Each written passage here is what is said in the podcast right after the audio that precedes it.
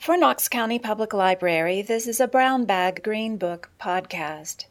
Dr. John Nolt introduces the themes of his book, A Land Imperiled The Declining Health of the Southern Appalachian Bioregion. Dr. Nolt is professor of philosophy at the University of Tennessee, Knoxville, and the author of seven books. He spoke on June 20, 2012.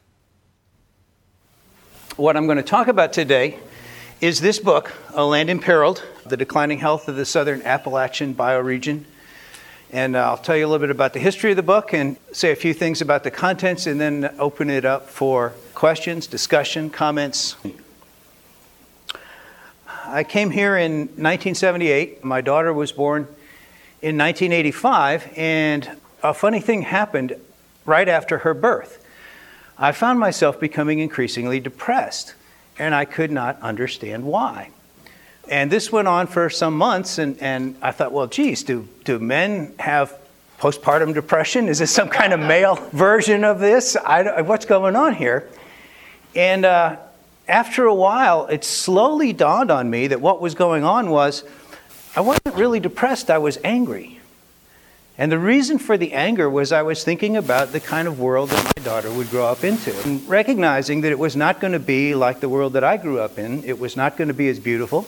It was not going to be as free. It was not going to be as unspoiled as the world that I grew up in. And that was what was making me angry. And uh, I started thinking, well, you know, what if she grows up and she comes back and says, well, why did you do this? How could you have screwed things up so badly? And I thought, gee, I, I want to have an answer to that question. Uh, I decided I've got to get active. I've got to do something. I've got to take some responsibility for what's going on in this world. Some year or two after she was born, I got involved in environmental activism. Now, I was trained as a logician, mathematical logic, and that's what I came to Tennessee to teach. And so it didn't really have anything to do with my work. So I outside of class, I did a bunch of environmentally active work, uh, worked on wetland preservation and, and water quality. And uh, some of you may have heard of the David Witherspoon toxic waste sites in South Knoxville. I worked on that for quite a bit. Worked with Ralph Hutchison in the back there with the Oak Ridge Environmental Peace Alliance. We got uh, a lot of attention, a lot of publicity for the David Witherspoon site. That was a, a situation where a scrap metal dealer had taken toxic materials, including uh, partially enriched uranium, thorium, some large quantity of PCBs, and, and so on. Much of it came from the Oak Ridge facilities in the form of contaminated scrap. The PCBs came from TVA and other folks who used large electrical transformers. PCB oil was in there and it went into the soil, the groundwater.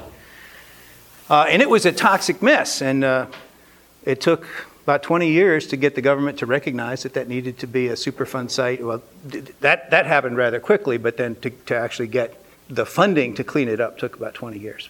So there were some things that I was doing to try to, you know, when my daughter would ask that question, I'd say, "Well, I tried to do a few things. You know, there, uh, as bad as things are, we got there were some things that, that we did."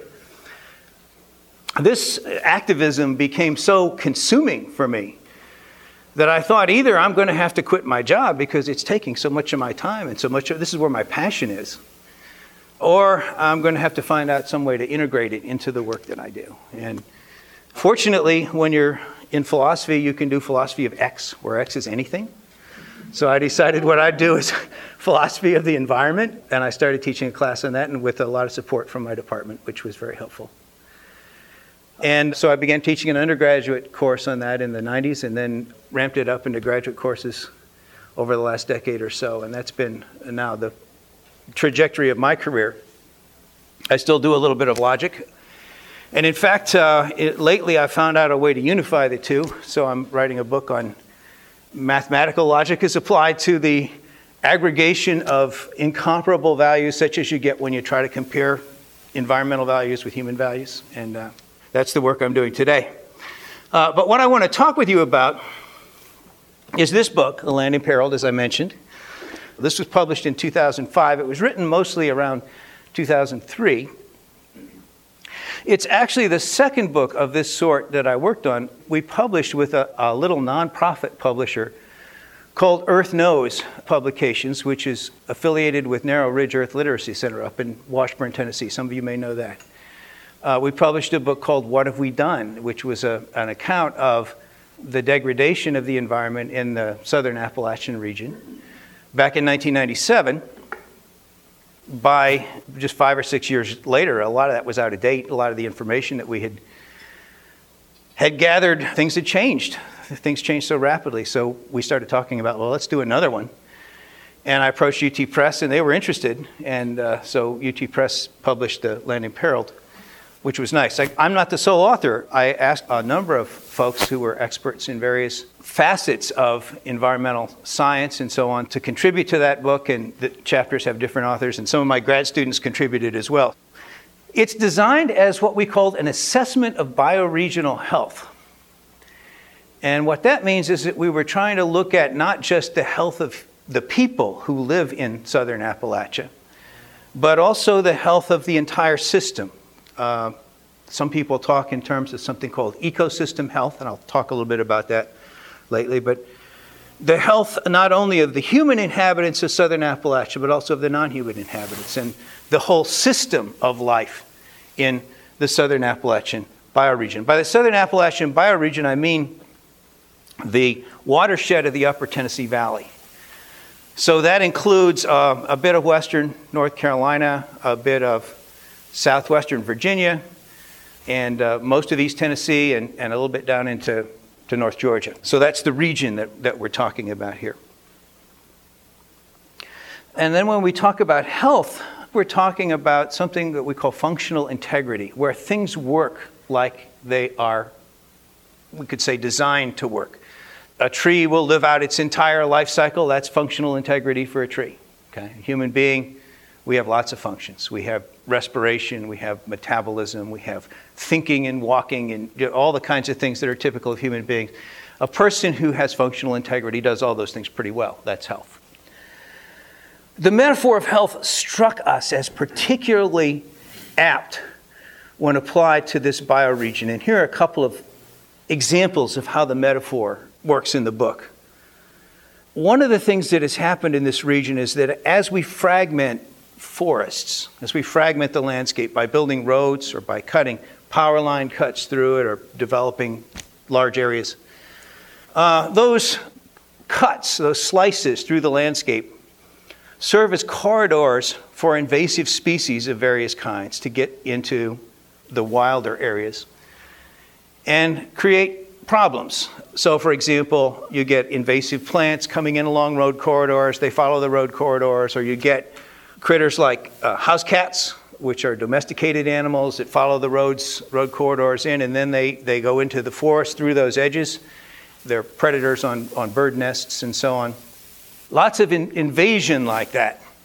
The analogy, the metaphor that, that works pretty well there is the metaphor of infection.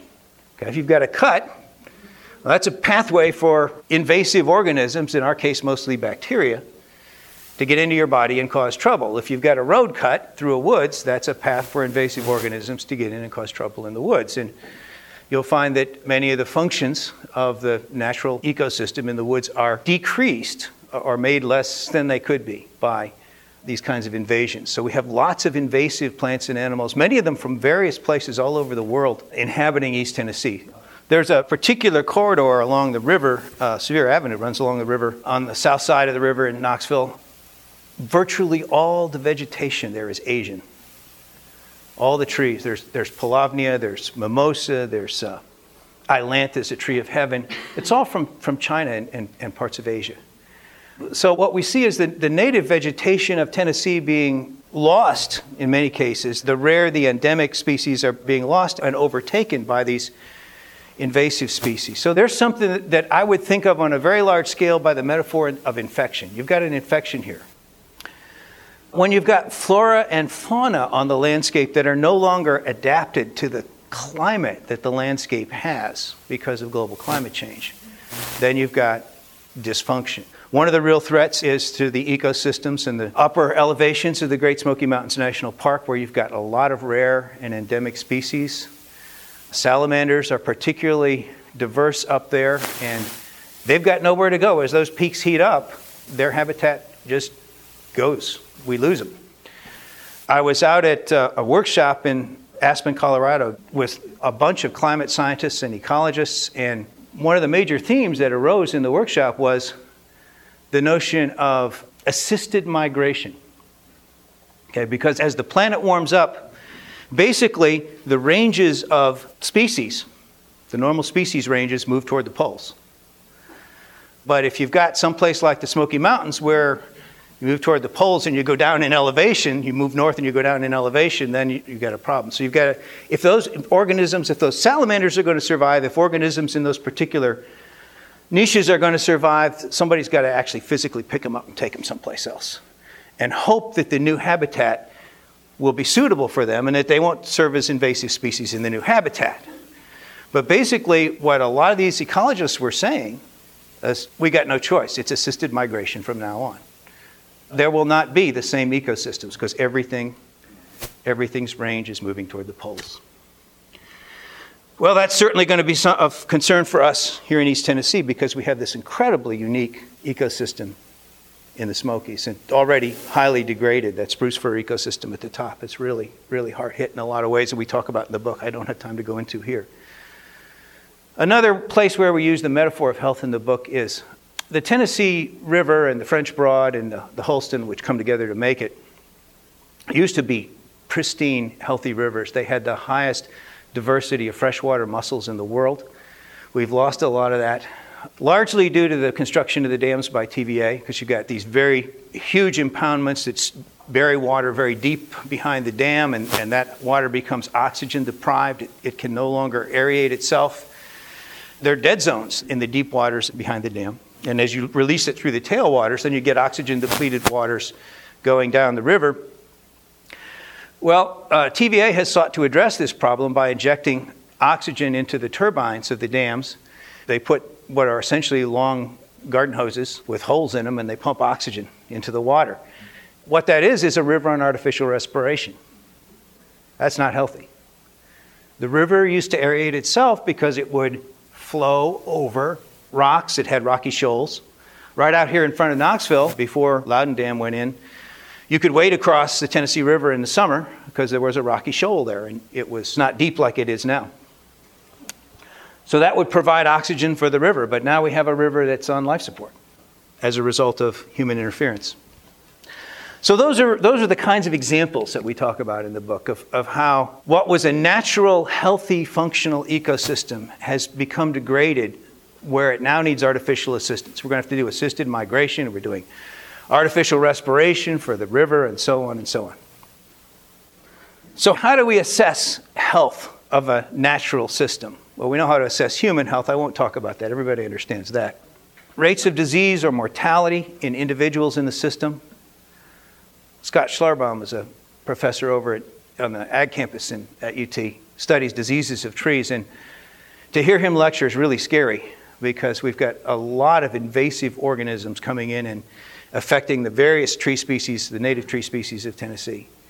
There's a great deal of disease in the tree populations of Tennessee. So that's a sign of ill health when you've got all that, you know, invasive fungi, invasive insects. Another way to gauge health is rates of nutrient cycling or energy cycling. In a healthy system, there's a lot of flow through of both energy and nutrients. As that decreases, that suggests that health is declining. Productivity of biomass, the more stuff that you've got growing, plant and animal matter, that's an indicator of health. Biodiversity, genetic diversity, the more robust populations that you have out there. They've got a lot of different genetic variation in the individuals so that if something happens, a disease comes into that population or there's some climate change or something, the genetic variation is what enables the species to adapt. It'll tend to survive if it's got a wide genetic variation. But a species that has been narrowed down to a small number of individuals or a small genetic pool will then be much less healthy and much less resilient, much less capable of dealing with departures from the current state it doesn't have what ecologists call buffering capacity. Uh, it doesn't have stability or resilience. The thing to um, remember, the most important thing I think to remember about health is that it's not what we're used to. We tend to go out, you know, you look in the woods and you think, well, that's just the wood, that's the woods.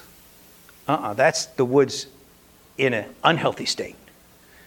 We've not seen the woods in a healthy state. Okay?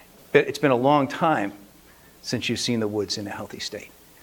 Health is not an average, it's not what we're used to. It's the ideal of functional integrity. And because we're familiar with the disintegrating environment, we're not seeing health. Most of us have never encountered a healthy ecosystem in East Tennessee because so much of it is so badly affected. This does not mean that we want to return to whatever was here before European settlement or something like that. That would be impossible. Health is a dynamic thing, it always changes. There's been a constant change in the landscape. If you look at the geologic history of East Tennessee, you know, 10,000 years ago, there was, there was an ice age. And although the glaciers didn't come down this far, we had mammoths and, and all kinds of strange critters roaming our landscape. And that was a healthy landscape but very different conditions. And, and if we could return to health in the future, it would be very different from anything that ever happened in the past. So it's not, health is not going back to what was, but health is attaining functional integrity for what exists in the present. And we're a far piece from that right now. I looked at the air quality index today. It's, uh, it's listed as unhealthy. Active children and adults and people with lung disease, such as asthma, should reduce prolonged or heavy exertion outdoors. Okay, so, anybody who likes to do physical activity, you're much better off doing it early in the morning or late at night because the ozone builds up and builds up during the day. By about four in the afternoon, it reaches a peak, begins to go down. Where's the ozone come from? There's high level or stratospheric ozone and low level or tropospheric ozone. The high level ozone is good. That's what protects us from the sun's ultraviolet rays. If we don't have that we get rapid sunburn, skin cancer, cataracts, and all kinds of stuff. So you want the ozone up high. The ozone at ground level is called tropospheric ozone or low level ozone. That's bad because you don't want to breathe that stuff. Ozone is an O3 molecule. Normal molecule of oxygen is O2. An O3 wants to give up one of its oxygen atoms. And when it does that, when it reacts with something like the tissue in your lungs, in effect, it's like a searing reaction. It causes inflammation of the tissue. That makes your lungs more susceptible to infection and to such respiratory ailments as asthma, bronchitis, and so on. We have here almost double the national average of chronic respiratory disease in Knoxville because of our high ozone levels.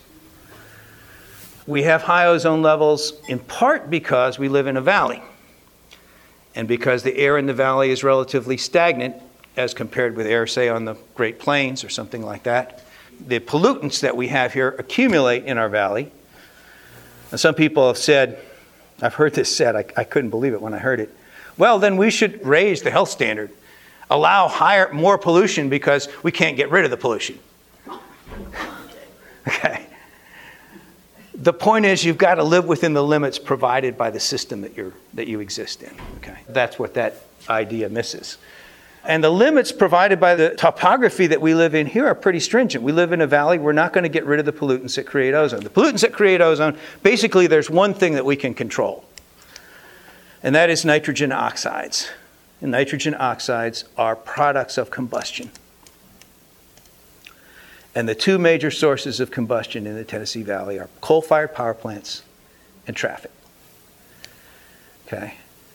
In the atmosphere, those nitrogen oxides combine with volatile organic compounds in the presence of sunlight on a day like today. They create a reaction which produces ozone. Ozone is what's called a secondary pollutant. Nothing is actually releasing ozone in any quantities. It's caused by a reaction between volatile organic compounds and nitrogen oxides in the atmosphere. That reaction needs some sunlight to power it. So it's when the sun is shining that you get the high ozone. And it is basically, for everyone who lives here, that's all of us, it's creating scar tissue in your lungs. Your lungs are not as effective. They lack the functional integrity of the lungs of somebody who would live in a less high ozone area. The air we breathe is, to some extent, decreasing our health. So, one of the reasons, obviously, why we'd like to have good ecological health is because good ecological health goes along with things like clean air, clean water, healthy food, and so on. And we need those for ourselves. But that's a selfish reason. There are other reasons that, that I think are really even more fundamental. And this is what I like to teach in my classes at UT. It's not just us that matter. I mean, each of us cares about ourselves and we care about our own health and so on. That's important and, and, and it's right that we should, but we should also care about more than that. One of the lessons of history is something that, that I like to call the expansion of the moral community. This comes from the great ecologist Aldo Leopold. This is an idea that I get from him.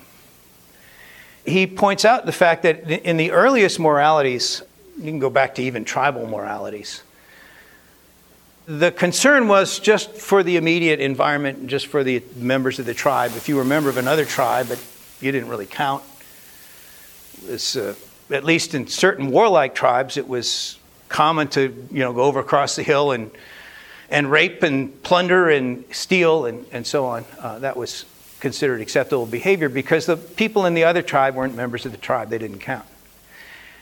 And as we got more civilized, of course, you couldn't do that in little tribes. So it was city states and then nations and empires. Uh, you know, you, the, the people in your city state or the people in your nations or your empire, they counted, but nobody else did. So you could, if you defeated them in war, you could enslave them and so on. That was all of human history was like that. It's only within the 20th century that there has been widespread acceptance, even, even political acceptance, of the idea of universal human rights. Only since World War II, actually, that that's become a theme in political discourse. So we've expanded the moral community, and I think everybody in this room would agree that if you're a human being, you count just like everybody else as a human being. That's universal human rights. We all have the same moral considerability. But there's one problem with that and that is it leaves out the majority of human beings. Because the majority of human beings will live in the future. They don't live today. And we've not really thought in our political considerations about future generations, people who will live after us. And because we now have the ability to change the climate, to pollute the oceans, to create waste that will remain toxic and or radioactive for tens of thousands, hundreds of thousands of years, we need to expand the range of our moral vision way into the future. The kinds of biodiversity losses, the losses of species that we're seeing today, are not going to be made up for several million years. So we're affecting the future for that distance. That's longer than humanity has existed, longer than the human species has existed. Our moral responsibility has now extended that far into the future because we can do that, we can predict it, we can control it. Our choices are affecting those things right now. So, so we've got to expand our, our moral vision that far in the future, but we've got, also got to realize that it's not just limited to the human species. Every living thing on this planet is a relative of ours. Okay? It's one large moral community. The whole planet is a moral community, and all living things are part of it. And we have a, a great task before us. We're thankful for the, the work of other generations who have eliminated the, the prejudices that we've had the racism, the sexism, the nationalism, the religious bigotries, the, all those things that caused the terrible events of history. But we've got a lot more work to do because we've only expanded the moral community to the human community at present. There's a lot more life out there that we need to be thinking about if we're going to prevent greater tragedies in the future. So that's another theme of the book. I, I, wanted to go back and think about what we got wrong in writing this book in 2003. Much of it is pretty accurate. The one thing I really regret is that we completely missed the danger of the ash spill at, at the Kingston power plant. Here's what we said about ash ponds at power plants in the book. Uh, much of the waste must be landfilled or stored on the plant site in ash ponds. The landfilled or stored waste may contaminate groundwater. That's all we said. If we had only thought a little bit more about you know, the breakage and, and, the, and the possible flow and so on, we might have been able to say something about that. I mean, wouldn't have changed anything, but, but you know, so a, a lesson there is a lot of stuff can happen that even those of us who are somewhat pessimistic, and I guess I am in some ways, we don't anticipate. Okay? We didn't anticipate that. And we were trying to find everything that we could that might be an issue, and we, we missed that one. There's nothing that we could do that would have a more immediate effect on the health of this region than stopping using coal.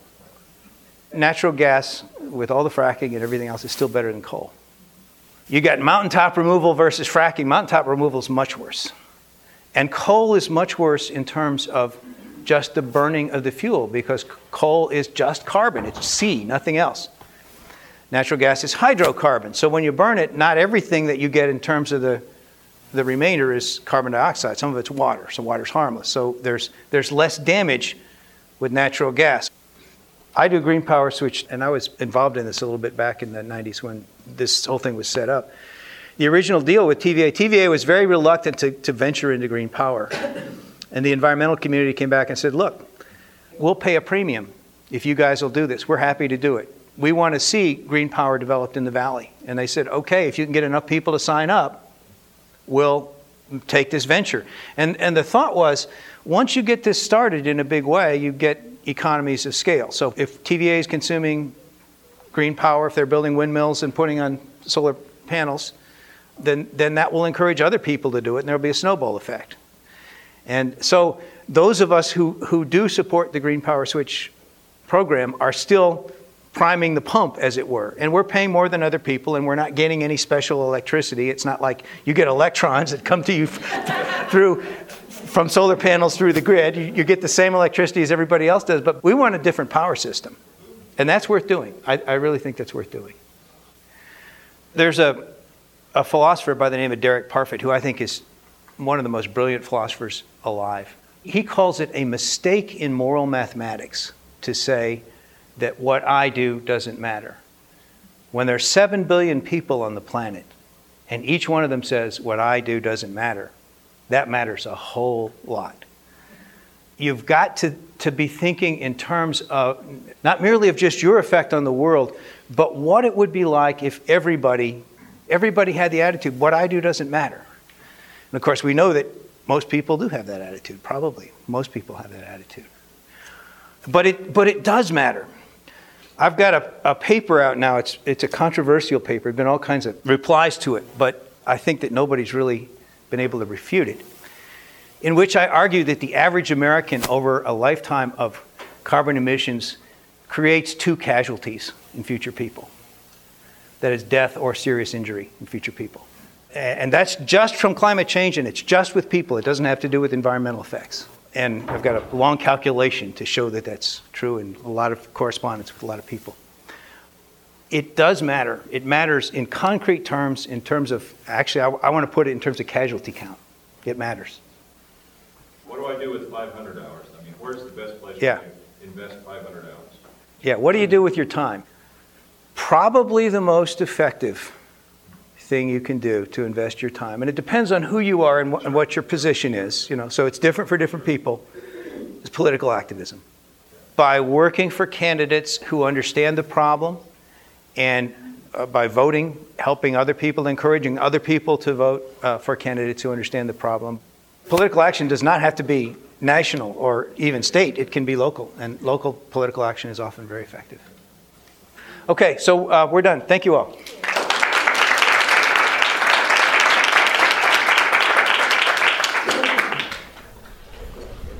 Thank you for listening to a podcast of Knox County Public Library.